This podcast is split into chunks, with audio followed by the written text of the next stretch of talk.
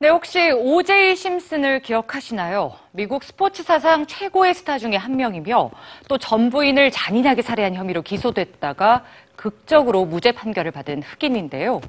20년이 지난 지금 그가 다시 화제가 되고 있습니다. 뉴스지에서 만나보시죠. 최근 미국에서 이슈됐던 범죄 드라마의 한 장면입니다. 이 드라마의 주요 스토리는 1994년 미국 전역에 생중계된 흑인 미식 축구 스타 오제이 심슨의 살인 혐의 재판입니다.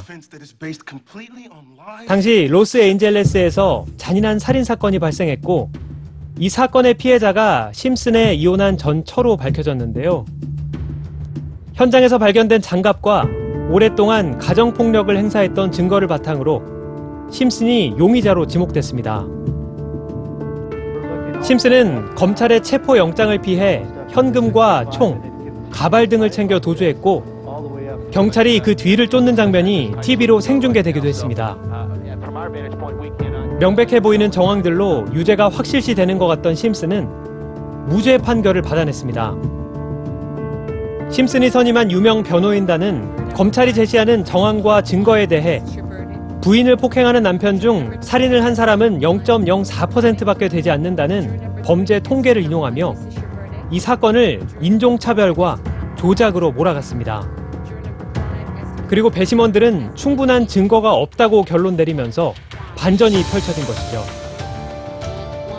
당시 심슨의 재판은 미국 전역에 생중계됐고 재판을 지켜보던 아프리카계 미국인들은 환호했습니다.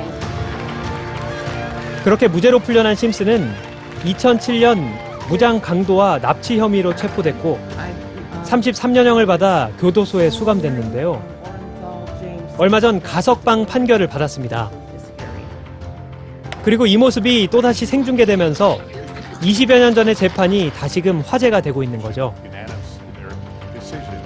그동안 많은 여론조사에서도 미국인들이 사실은 심슨은 유죄라고 생각하는 것으로 나타났습니다. 현재 오제이 심슨의 재판은 세기의 재판과 최악의 판결로 극과 극을 지칭하는 대명사가 됐습니다. 당시 사건과 재판의 본질을 흐린 인종차별 문제와 흑백 프레임, 그리고 잘못된 통계의 오류 등 여러 면에서 시사하는 바가 적지 않습니다.